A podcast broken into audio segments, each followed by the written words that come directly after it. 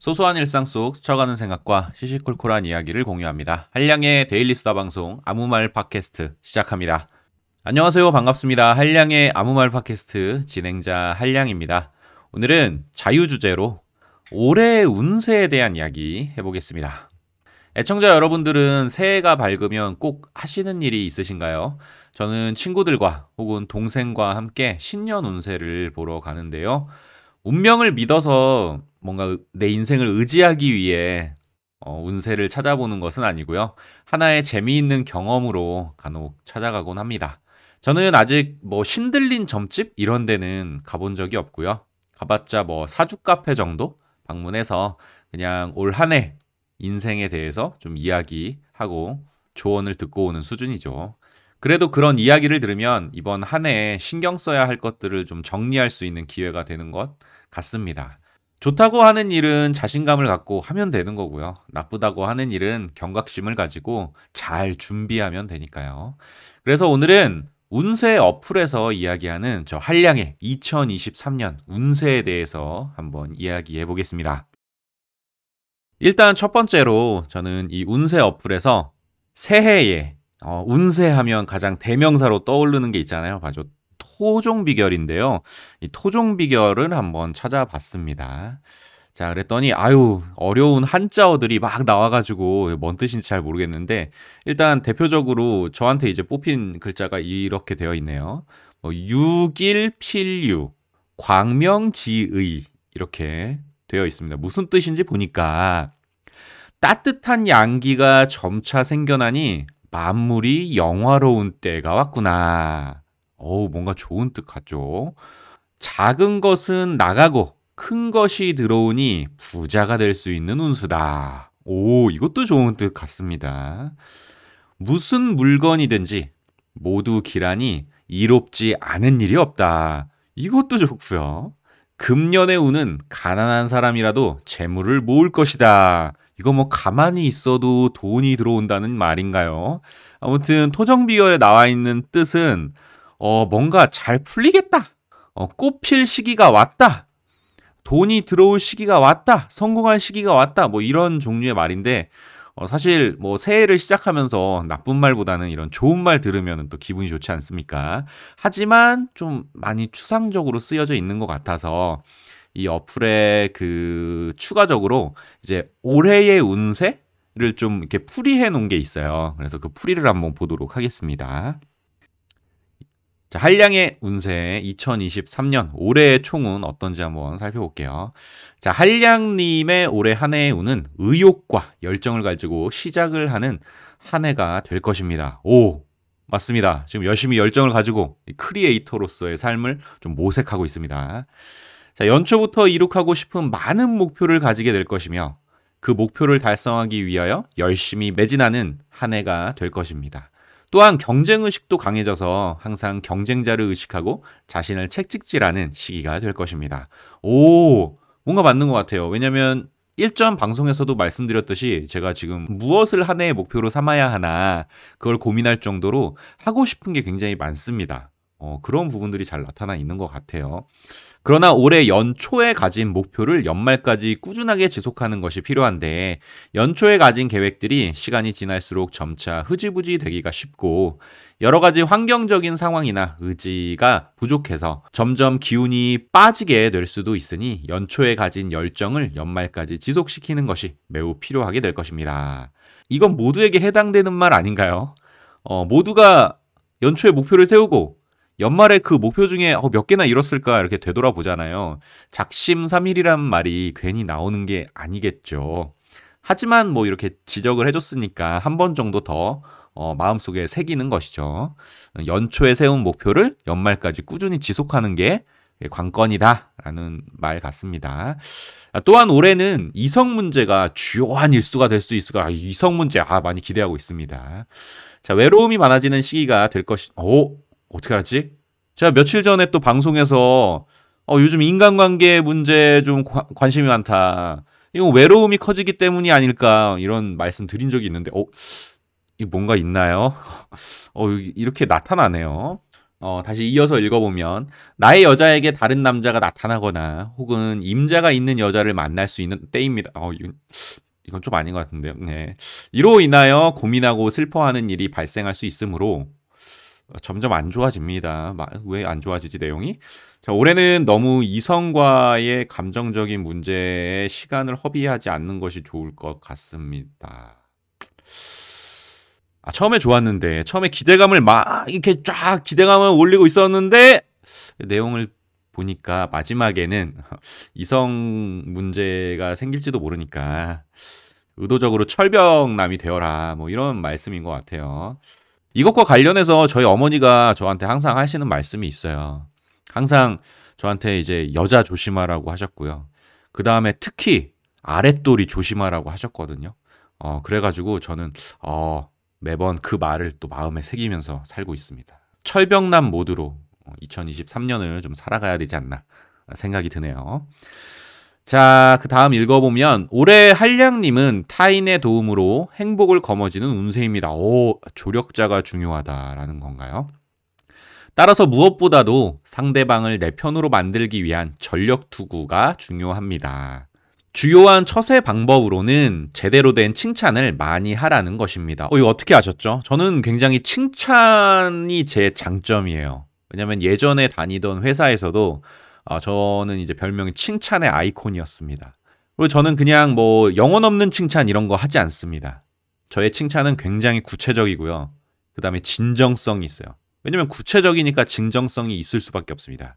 구체적이라는 거는 그만큼 어, 관찰과 관심에서 나오는 거거든요. 아, 요것도 이제 저의 장점이긴 했는데 또 코로나 시대 지나면서 사람들을 안 만나다 보니까 제가 이미 가지고 있던 이런 칭찬 능력들을 발휘할 수 있는 기회가 그렇게 많지 않았어요. 그런데 2023년에는 아, 이런 칭찬 기술을 발휘할 수 있는 그런 기회들이 늘어났으면 좋겠습니다. 자, 이어서 읽어보면 칭찬은 모든 사람들이 듣고 싶은 것이지만 정작 제대로 칭찬할 줄 아는 사람은 적습니다. 효과적인 칭찬법은 누구나 갖고 있는 소소한 단점을 이야기한 후에 작은 장점이라도 정확하게 표현하는 것입니다. 맞습니다. 구체적으로 표현하는 것이라고 아까 설명드렸죠. 이것이 상대방에게 더 큰 호감을 불러일으킵니다.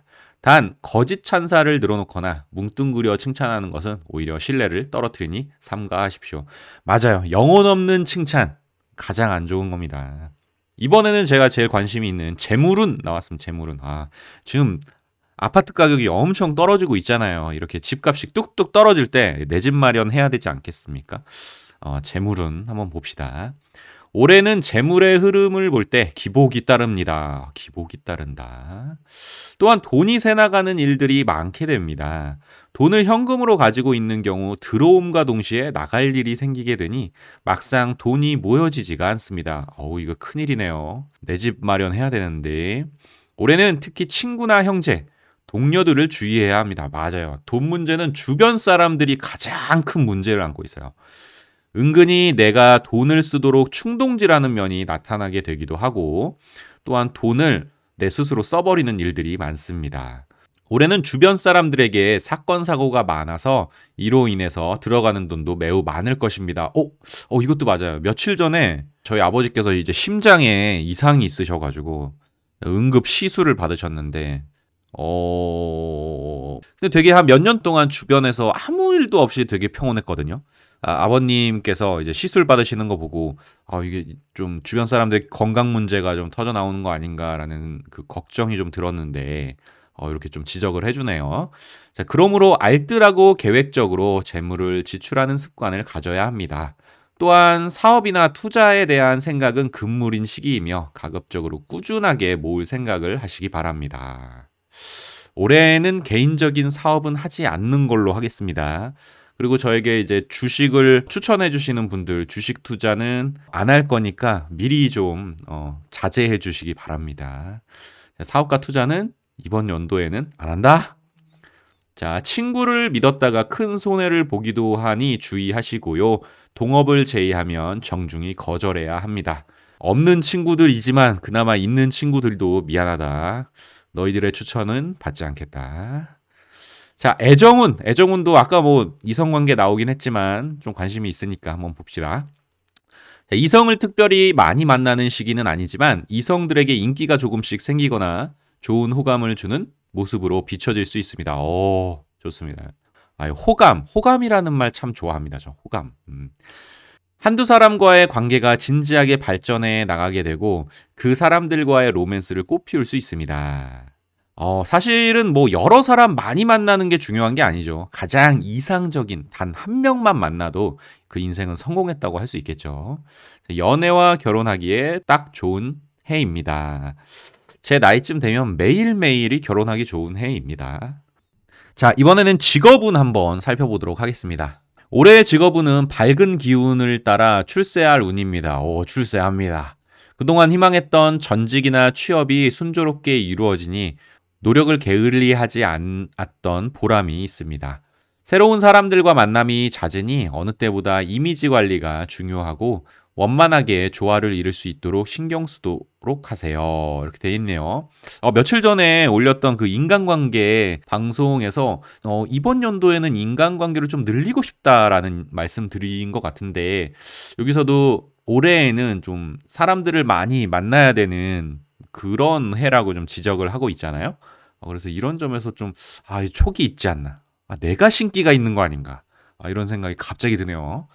자, 그리고 어, 이미지 관리, 아, 제가 개인 관리 중에 가장 관심이 없고 못하는 게 이미지 관리예요. 그래서 저는 로션도 그 남자분들은 아는데 그 목욕탕 가면은 기본적으로 비치되어 있는 스킨과 로션이 있습니다.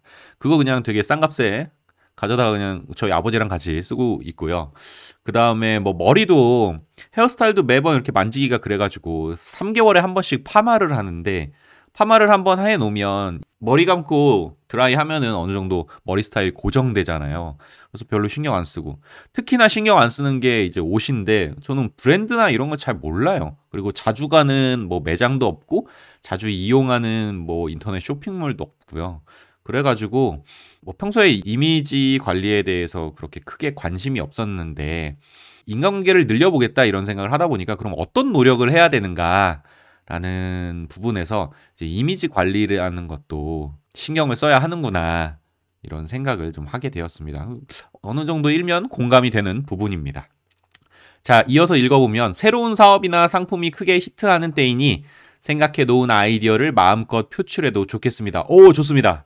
제가 이제 이거 컨텐츠 만드는 사람으로서 팟캐스트와 또 이번 연도에는 유튜브도 한번 해볼까 생각 중이거든요. 어, 저 자신을 믿고 어, 그냥 밀어붙여도 될 것 같습니다. 이렇게 자신감을 주네요, 저한테.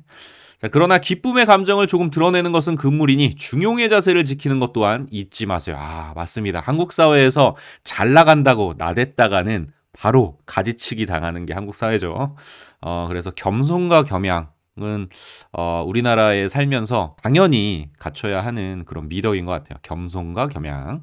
동료들의 도움이 필요하다면 적극적으로 요청하시기 바랍니다. 혼자의 힘으로 모든 것을 이루려는 생각은 애시당초 버리는 것이 좋습니다. 어, 맞아요. 저는 좀 도움을 요청하기가 힘든 그런 사람이에요. 아, 제가, 제가 이제 남들에게 도움을 요청하는 게 좀 힘들게 느끼는 사람이에요. 그래서 끝끝내, 아우, 내가 죽을 똥살똥 할 정도까지 혼자 하다가, 아우, 주, 이러다 죽을 것 같은데 하면 누군가가 옆에서, 어, 얘 이러다 죽겠네 하고 먼저 나서서 도와주는 스타일이지. 어, 제가 이렇게 도와달라고 어, 잘 하지 않는 것 같아요. 자존심이 좀 세서 그런 것 같아요. 어. 자, 그래서 어, 대인관 어, 때마침 나오네요. 대인 관계에 대한 운. 올해 대인 관계는 나쁘지 않지만 때때로 한량님의 우월한 태도가 고개를 내밀어 사람들에게 따돌림 당하는 원인이 될 가능성도 있습니다. 어, 이거는 좀 공감이 갑니다. 왜냐면 제가 좀 이 우열의 세계에 빠져드는 경우가 있어요. 그래서 좀, 아, 나는 좀 우월하다. 혹은 나는 고상하다. 혹은 나는 어, 이 1차원적인 세상에서 어, 좀 고차원적인 생각을 하는 사람이다. 뭐 약간 요런 느낌의 이분법적인 그런 생활 태도를 가질 때가 있어요. 그게 제 단점이라는 걸 제 스스로 알고 있습니다. 그래서 어, 자제하려고 노력하는데 무의식 중에 그런 모습들이 비춰질 때가 있어요. 남들이 나에게 말해주지 않아서 그렇지 음, 눈치채고 계신 분들도 굉장히 많으실 겁니다.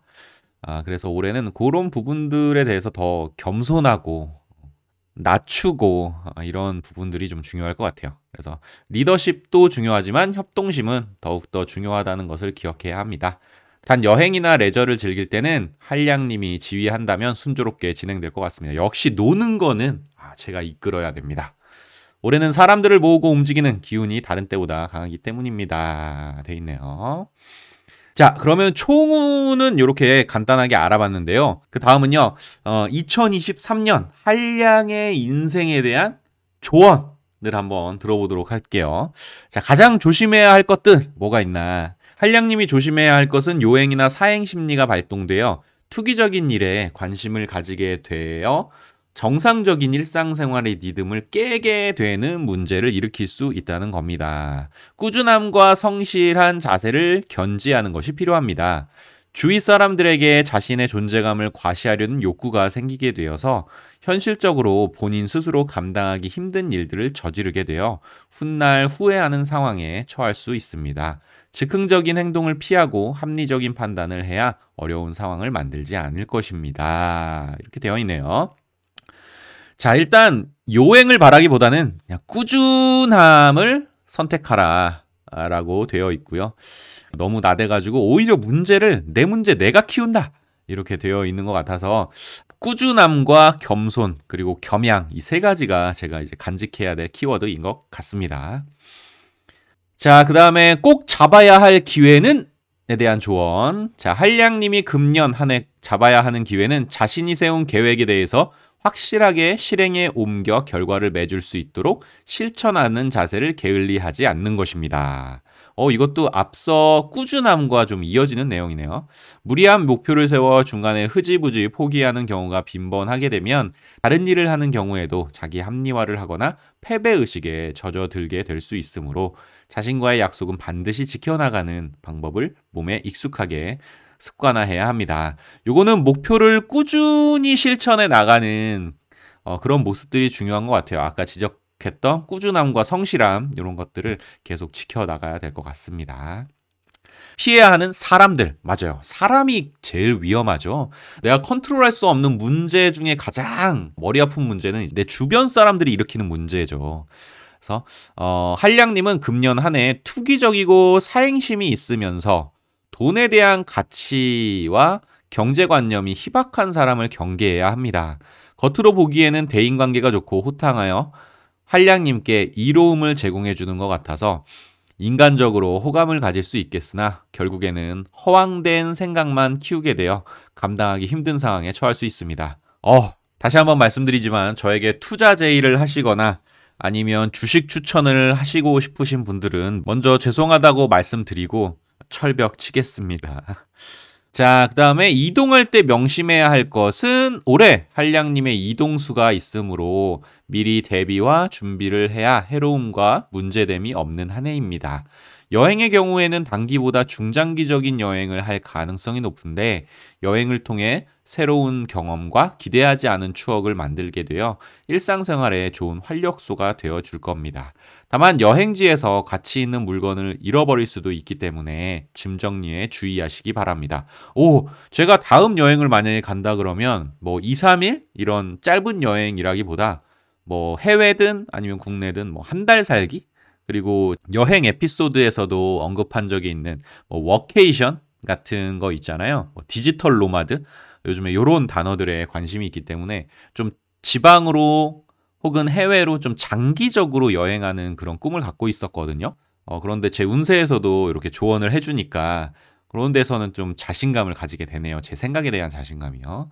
자, 그 다음에 행복을 가져다 주는 것은 겸손한 자세로 타인을 배려하고 차분한 어조로 대화를 이끌어 나가는 것입니다. 상대방이 하는 이야기가 가치가 없거나 정확하지 않다고 해서 거침없이 상대방의 이야기에 대해 반박하거나 따지게 된다면 무례하게 보이는 경우가 있습니다. 상대의 자존심을 건드리지 않는 선에서 차분하게 이야기를 해 주시기 바랍니다. 훗날 복으로 보상받을 겁니다. 라고 되어 있네요. 결국에는 저의 올해 한 해 키워드는 겸손이 될 것 같네요.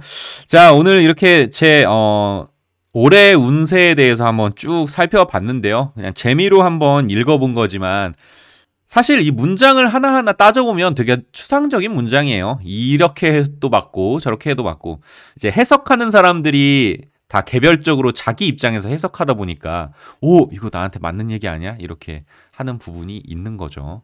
하지만 이제 새해를 시작하면서 새로운 각오를 다져야 되잖아요. 그때 이렇게 올해 운서를 보면서 이제 자신감 얻을 부분들 그런 부분들은 자신감을 좀 팡팡 쌓고 그다음에 좀 경계하고 조심해야 하는 부분들 그런 부분들에서는 좀 내 자신을 점검하고 이런 부분에서 올해의 운세를 찾아보는 그런 의미가 있는 것 같습니다.